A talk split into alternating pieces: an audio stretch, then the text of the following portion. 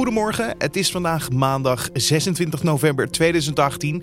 Mijn naam is Carne van der Brink en dit is de Nu.nl Dit Wordt Het Nieuws podcast. In deze uitzending gaan we praten over de belangrijke stap die is gezet omtrent het vertrek van het Verenigd Koninkrijk uit de EU. Op een top in Brussel stemden dit weekend de regeringsleiders van de EU-landen in met het scheidingsverdrag en een politieke verklaring over de relatie na het Britse vertrek. Juncker ook, de, de voorzitter van de, van de Europese Commissie, zei: Nou, dit is een trieste dag. Mark Rutte die zei ook, dit heeft nog steeds alleen maar verliezers. Maar dit is de, de minst slechte deal. Daar zijn ze het wel over eens. En de InSight-missie van NASA zal vandaag aankomen op Mars. Nadat hij op 5 mei dit jaar werd gelanceerd. Alleen de landing zal nog spannend worden. Want van alle landingen op Mars tot nu toe is maar 40% gelukt. Maar nu eerst kort het belangrijkste nieuws van nu. De Oekraïense president Petro Poroshenko wil de staat van beleg uitroepen in zijn land. Naar aanleiding van de aanval van Rusland op drie Oekraïense marineschepen zondag. Rusland heeft een noodbijeenkomst van de VN-veiligheidsraad aangevraagd. En Poroshenko heeft de mogelijkheid een staat van beleg af te kondigen voor 60 dagen. Een grenspost tussen San Diego en Tijuana in Mexico is zondagavond urenlang gesloten geweest. Nadat honderden migranten uit Centraal-Amerika probeerden de grens over te steken. De Mexicaanse politie trachtte dat tevergeefs te verhinderen. Ongeveer 50 migranten beklommen een metalen muur die nog steeds op Mexicaans grondgebied voor de Amerikaanse grensmuur staat. De Amerikaanse veiligheidstroepen verjaagden de migranten met traangas. En enkele uren na de onregelheden werd de grens weer geopend. Een groeiend aantal kinderen en jongvolwassenen heeft gebitsproblemen, zoals gaatjes. Dat blijkt uit een TNO-rapport in opdracht van Zorginstituut Nederland. Met de melkgebitten van vijfjarigen gaat het langzaam iets beter, zo schrijft het NRC. In 2001 hadden de vijfjarigen nog gemiddeld 4,1 gaatjes. Sinds 2011 met 2,3 gaatjes. En in 2017 zo'n 1,1 gaatjes zit er verbetering in. Maar op iets latere leeftijd gaat het dan weer minder. Bij 11, 17 en 23-jarigen is de mondgezondheid gestagneerd of zelfs verslechterd. In het zuiden van Nieuw-Zeeland zijn meer dan 140 dolfijnen aangespoeld aan land. Een wandelaar stuitte op de tientallen exemplaren die waren aangespoeld op het strand van Mason Bay, dat op het zuidelijke gelegen eilandje Stewart Island ligt. Volgens de reddingsorganisatie die naar het afgelegen eiland werd gestuurd, waren minstens de helft van de dolfijnen al overleden voordat de reddingswerkers arriveerden. En dan kijken we naar het nieuws van vandaag, oftewel dit wordt het nieuws. Gisteren werd een belangrijke stap gezet omtrent het vertrek van het Verenigd Koninkrijk uit de EU. Op een top in Brussel stemden de regeringsleiders van de EU-landen in met het scheidingsverdrag en een politieke verklaring over de relatie na het Britse vertrek. Hoe de EU-leiders naar dit vertrek kijken en wat de verdere gevolgen zijn, dat besprak ik met Thomas Moerman van de Nu.nl economie-redactie. Ja, ze vinden het eigenlijk natuurlijk helemaal niet leuk dat de, dat de Britten weggaan. Uh, uh, dus het is een heel erg dubbel gevoel. Aan de ene kant gaan ze weg. Aan de andere kant is dit wel een deal waarmee de pijn een beetje wordt verzacht. Uh, nou ja, dit zei Juncker ook, de, de voorzitter van de, van de, Europese Commissie. Die zei, nou, dit is een trieste dag. Mark Rutte die zei ook, uh, dit heeft nog steeds alleen maar verliezers. maar dit is de, de minst slechte deal. Dat lijkt wel de, beetje de, daar zijn ze het wel over eens. Dus nou, het wordt nog spannend, want er moet natuurlijk ook nog worden gestemd in het, uh, in het lagerhuis. Uh, en daar is, ja, dat, dat gaat lukken, dat is nog helemaal niet zeker. Nee, want uh, Theresa May, de premier van het Verenigd Koninkrijk, die heeft natuurlijk ook dit weekend een brief naar de Britse bevolking gestuurd met als boodschap de strijdbel tussen de voorstanders en de tegenstanders ja, te begraven. Zal dit ook echt gebeuren, denk jij? Nou ja, dat, dat valt nog maar te bezien. Ik snap natuurlijk wel dat Theresa May dit, dit zegt, want ja, dit is haar deal en zij wil dat die er doorheen komt. Uh, dat is makkelijker als, als je de strijdbijl begraaft. Uh, maar tegenstander, die, tegenstanders zullen natuurlijk veel minder graag die strijdbijl be, begraven. Die willen misschien nog een referendum of juist een hele harde brexit. Uh, ja, ze heeft nog steeds veel weerstand uit alle, allerlei verschillende kampen. Nu gaat het weer terug naar het Verenigd Koninkrijk. En wat moet daar nog gebeuren? Er zijn nog eigenlijk dezelfde problemen die we ook al uh, eerder zagen. Dat zijn de, de hardcore Brexiteers, die vinden de deal te soft. Het wordt een vazalstaat van, van de EU, vinden zij. Dan heb je ook nog de Noord-Ieren. Die vinden dat, die zijn niet tevreden met de regeling over de Noord-Ierse grens. Dan zijn er nog de, de, dan is er Labour, de grootste oppositiepartij, die vindt het ook, ook gewoon geen goede deal. Dan heb je nog de mensen die liever in de EU willen blijven, laten we die ook niet vergeten. Dus ja, dit wordt wel echt nog een pittige klus voor Theresa May. Ja, jij zei het al, Noord-Ierland is gebleken als het grote struikelblok. Het is opgelost in Brussel, zo las ik. Maar hoe hebben ze dat gedaan? Ja, ja, nou ja het is dus opgelost op papier. Hè. het parlement, Brits parlement moet hier dus nog uh, mee instemmen. Uh, het probleem met de, Noord met de Ierse grens is dat beide partijen willen geen grens op het Ierse eiland. Tussen Noord-Ierland, dat dus onderdeel is van het Verenigd Koninkrijk, en Ierland, dat een EU-lidstaat is. Maar ja, als je uit de EU stapt, dan krijg je daar wel een probleem. Wat hebben ze gezegd? De komende twee jaar nog nadenken over hoe we dit gaan oplossen. Maar als die onderhandelingen mislukken, dan hebben we een, noodplan. En dat noodplan is dat de het hele Verenigd Koninkrijk uh, in de Europese douane-Unie blijft. De Britten die willen graag uit onze douane-Unie stappen. Dat betekent dat ze dan uh, zelf handelsakkoorden kunnen sluiten met andere landen, uh, et cetera. En als ze, als ze dan in onze douane-Unie blijven, dan kunnen ze dat niet doen. Je moet ook, ja, het is letterlijk ook, uh, komt er, als je uit die douane-Unie stapt, komt er letterlijk een douane-check op de grens. Dat wilden ze niet.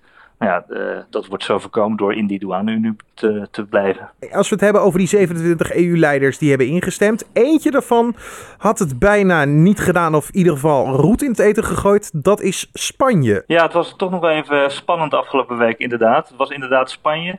Nou, Spanje heeft helemaal onderaan in het zuiden van Spanje zit een schiereiland. Dat is Gibraltar.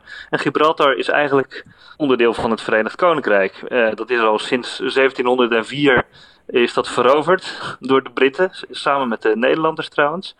En het is eigenlijk al 300 jaar lang uh, ruzie is er daar een beetje over. Spanje wil eigenlijk gewoon natuurlijk dat het gewoon van Spanje is. Maar er wonen allemaal Britten. Um, en ja, die, die hebben dit gebruikt om toch nog even uh, ja, stennis te schoppen. Um, die wilden eigenlijk ook aan tafel zitten als er uh, werd onderhandeld over de, over de handelsdeal. En ze wilden dat Gibraltar dan niet uh, bij die, onder die nieuwe handelsdeal zou vallen. Nou, nu hebben ze een aantal verzekeringen gekregen en nu zijn ze weer tevreden. Dus dat is weer goed gekomen. Dus ze hebben gewoon een onderlinge deal afgesloten over dit alles? Nee, nou, het, het, komt er eigenlijk op neer dat het, de Britten hebben gezegd: oké, okay, het is Gibraltar gaat niet onder die handelsdeal vallen. Over de toekomstige handelsrelatie tussen de, het VK en de EU. Ah. En daar, nu zijn de Spanjaarden blij. Kijk, gelukkig. Dat is het belangrijkste. En uh, eh, 29 maart 2019, dat is tot nu toe de definitieve datum van vertrek? Ja, maar dit ligt ook weer genuanceerder. Uh, dat is inderdaad de da dag van vertrek. Maar dan komt er nog die transitieperiode. Tenminste, als deze deal die nu hier ligt wordt goedgekeurd. Dan komt er een transitieperiode. Die zou eigenlijk tot eind 2020 duren. Uh, maar die kan nu weer worden verlengd tot eind 2022. En wat is die transitieperiode? Dat is eigenlijk dat alles gewoon hetzelfde blijft als nu. Behalve dat de Britten niet kunnen stemmen, zitten niet aan tafel uh, bij alle Europese zaken. Maar verder blijft alles nog hetzelfde. De datum voor het afscheidsfeestje, dat uh, is nog lastig te plannen in ieder geval. Ja, en het duurt vooral nog even. Je hoorde Thomas Moerman van de Nu.nl economieredactie. De InSight-missie van NASA zal vandaag aankomen op Mars, nadat hij op 5 mei dit jaar werd gelanceerd. De InSight bestaat uit een Marslander met meerdere meetinstrumenten die grondonderzoek zullen uitvoeren op de rode planeet, mits de landing slaagt. Waarom deze landing zo speciaal is, dat vroeg collega Julien Dom aan Nu.nl-redacteur Thomas Krachten. Speciaal is misschien niet helemaal het goede woord. Het is niet de eerste keer dat we een voertuig op Mars landen of proberen te landen. Wat een ding is met elke Marslanding is dat het gewoon heel erg lastig is. Er zitten heel veel stappen aan. En tot nu toe van alle landingen die geprobeerd zijn, zijn er 40% is gelukt. En de rest is allemaal mislukt. En zo voor kort nog in 2016 heeft de European Space Agency een poging gedaan met Schiaparelli. En door een rekenfout gooide die te vroeg zijn parachute weg en gingen de motoren eventjes aan om te landen.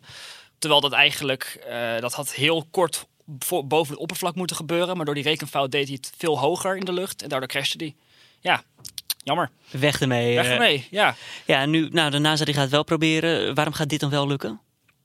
Nou ja, kan je simpelweg nog niet zeggen. Waarom gaat het lukken? Ehm, ze hebben er heel veel stappen voor. Ze hebben er heel uitgebreid over nagedacht. Er zijn heel veel stappen genomen om te zorgen dat dit kan lukken. Maar de kans dat het mislukt is er gewoon altijd. Het is gewoon een hele risicovolle procedure. De NASA heeft eerder al natuurlijk ehm, ruimtevoertuigen op Mars geland. Is dit in eh, een vervolgproject daarvan of staat dit op zich? Op zich zijn alle Mars, eh, alle Mars exploration staat in verband met elkaar. Het is wel gewoon de eerste missie. De, elke missie heeft een eigen doel. Curiosity, die rover die foto's ging maken op Mars, die wilde, die, dat was voor ja, exploration of van de, de verkenning van het oppervlakte. Ja. Eh, Insight daarentegen gaat landen op één vaste plek, gaat niet rondrijden, boort een, eh, een hittesensor de grond in, zet een seismograaf neer. En die gaat gewoon vanaf één vaste plek eh, geologisch grondonderzoek doen. Want ze ze landen hem, als ik het goed heb, ergens bij de Evenaar, toch? Heeft dat nog ergens mee te maken vanwege dat grondonderzoek? Of? Ja, ze landen hem dus op een specifieke locatie genaamd Elysium Planitia. Dat, is, eh, dat wordt ook wel genoemd de grootste parkeerplaats van Mars. De grootste Eh, leuke bijna. Het is een hele grote open vlakte. Het zal wel plat zijn dan. Het ja. zou wel plat. Tenminste, dat hopen ze ook. Ze hebben tot nu toe alleen de oppervlakte kunnen zien door eh, satellietfoto's en dergelijke. En daardoor hebben ze de conclusie getrokken: hier zullen weinig obstakels liggen. Dus daar gaan we landen.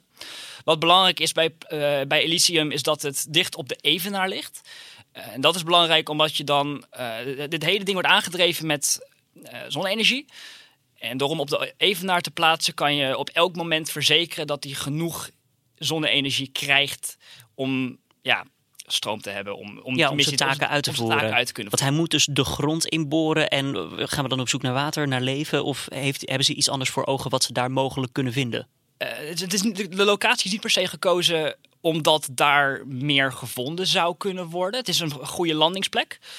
De grond is wat losser, dus de, er zit een hitteboor in, bij Insight. En die hitteboor die kan niet zo makkelijk in vaste eh, steengrond, zeg maar. Dus moeten ze iets van losse grond, wat meer gruisgrond hebben. En dat is op, op Elysium meer. Dus dan kan je die, die boor kan je makkelijker de grond in krijgen. Dus ze gaan ook niet zoeken naar water. Het is echt grondonderzoek. Dus ze gaan kijken naar de aardbevingen op Mars. Eh, ze gaan kijken naar de hitte die de kern van Mars uitstraalt. Daar is dat bordje voor. Ze gaan kijken naar eh, de wiebelingen die Mars maakt in zijn draai om de zon. En op die manier kan je dus heel veel te weten komen over de opbouw van de planeet. Echt, de, hoe is deze planeet ontstaan? En hoe ziet hij er van binnenuit? Ja, en die informatie die moet dan natuurlijk ook terug naar aarde. Wij moeten er wat mee kunnen. Ehm, is dat gewoon één keer boren en we weten het? Of gaat dit, eh, is dit een project wat langere tijd zal duren? Ja, wat hij, hij blijft stilstaan. Hij blijft inderdaad stilstaan. Wan- wanneer hebben we resultaat? De missie zelf, eh, ze zeggen zelf, we beginnen meteen na landing met de missie, zeg maar. Geen gras over laten Er groeien. zit geen gas over laten groeien, Kan maar... ook niet op Mars natuurlijk. Dat kan ook zeker niet. Eh, maar wat ze wel moeten doen is, Insight moet zichzelf opstellen. Er landt dus een, een voertuig, dat landt daar. En die heeft allemaal apparatuur aan boord. En er zit één robotarm aan en die zet al die apparatuur los op de grond neer. Zet eerst die, die eh, boor neer, dan zet hij die seismograaf neer. Zet hij een, eh, een, een windschild over die seismograaf neer. En ze verwachten dus dat de eerste echte data binnen gaat komen na zo'n 10 weken.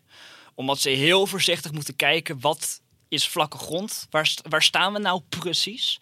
Wat is de directe omgeving hier? Waar kunnen we het beste deze apparatuur neer gaan zetten?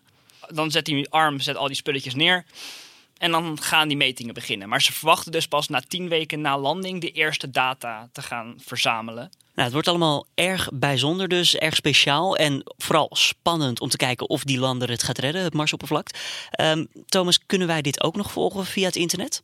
Als het goed is, is NASA van plan om het uit te zenden op haar website. Je hebt NASA TV op de website van NASA. En dat is gewoon een constante uitzending van verschillende producties. Zoals livestreams vanaf de ISS en andere eh achtergrondreportages. Maar ze zijn er vanaf ook van plan om de, de, de procedure van de landing uit te gaan zenden. Je hoorde Julian Dom in gesprek met nu.nl-redacteur Thomas Krachten. In het hoge beroep van de kindermisbruikzaak in de beeld wordt uitspraak gedaan tegen een man die heeft bekend dat hij kinderen van de opvang Partout ontuchte handelingen bij hem heeft laten uitvoeren. De man was werkzaam in de kinderopvang. Hij kreeg van de rechtbank 20 maanden cel en TBS opgelegd, in plaats van de geëiste 30 maanden cel en TBS. In hoger beroep vroegen de officieren van justitie een straf van 26 maanden op te leggen met TBS. Koningin Maxima reikt vandaag de Prins Bernhard Cultuurfondsprijs uit aan dirigent en componist Rijnbert de Leeuw. De oeuvreprijs wordt jaarlijks toegekend aan een persoon of instelling met een grote staat van dienst op het gebied van cultuur, natuur of wetenschap in Nederland. De eerdere winnaars waren onder andere Geert Mak, Johan Simons, Anton Corbijn en het orkest van de 18e eeuw. En dan nog even het weer. Vandaag blijft het tamelijk grijs met eerst nog kans op wat lichte regen in het zuiden. De middagtemperatuur ligt opnieuw rond de 5 graden. En door de matige wind voelt het vandaag net wat kouder aan. En om af te sluiten nog even dit. Paul Lightfoot neemt in de zomer van 2020 afscheid als artistiek directeur van het Nederlands Danstheater. Toen ik in 2011 deze hoge positie aanvaarde, nam ik mij voor dit 10 jaar te doen. Al dus de 52-jarige Brit in een interview met de Volkskrant. Lightfoot, die al sinds 1985 aan het Danstheater verbonden is, blijft wel aan als huischoreograaf. Dit was dan de Dit wordt het nieuws podcast voor deze maandag 26 november. Je vindt de podcast van maandag tot en met vrijdag om 6 uur ochtends op de voorpagina van nu.nl en in je favoriete podcast app. Laat ons weten wat je van deze podcast vindt. Dat kan je doen via een recensie in iTunes of een mailtje naar podcast.nu.nl. Mijn naam is Carne van der Brink. Voor nu een hele fijne maandag en tot morgen.